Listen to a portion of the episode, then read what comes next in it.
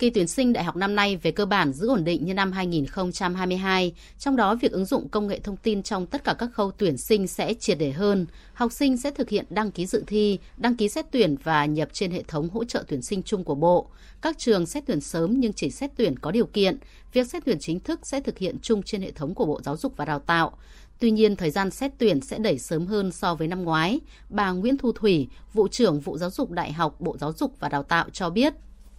Kế hoạch tuyển sinh của năm 2023 thì theo dự kiến của chúng tôi sẽ được đẩy sớm hơn so với năm 2022 bởi vì chúng ta cũng đã kiểm soát rất là tốt dịch bệnh Covid-19 và chúng ta có thể quay trở lại cái nhịp độ bình thường à, như những năm trước Covid thì dự kiến à, lịch thi tốt nghiệp trung học phổ thông sẽ vào khoảng cuối tháng 6 thì cái kỳ tuyển sinh của chúng ta sẽ đẩy sớm để đến tháng 9 là các em đã có thể có kết quả xét tuyển xong và đã nhập học khai giảng rồi.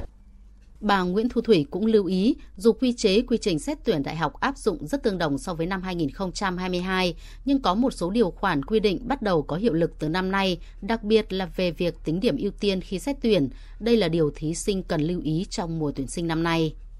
như là điểm ưu tiên khu vực thì chúng ta sẽ được hưởng cái điểm ưu tiên này trong 2 năm liên tiếp tức là năm mà các em thi tốt nghiệp tức là năm nay cộng thêm một năm liền kề nữa là năm sau ngoài ra thì khi mà các em đã đạt được một cái mức điểm giỏi cho tổng điểm 3 môn xét tuyển chẳng hạn à, tổng điểm là 30 ấy, nếu như các em đã đạt điểm giỏi từ 22,5 điểm trở lên thì cái điểm ưu tiên cộng vào khi xét tuyển ấy sẽ giảm dần à, để sao cho đến khi mà các em đạt 30 điểm thì các em sẽ không cần phải cộng điểm ưu tiên này nữa.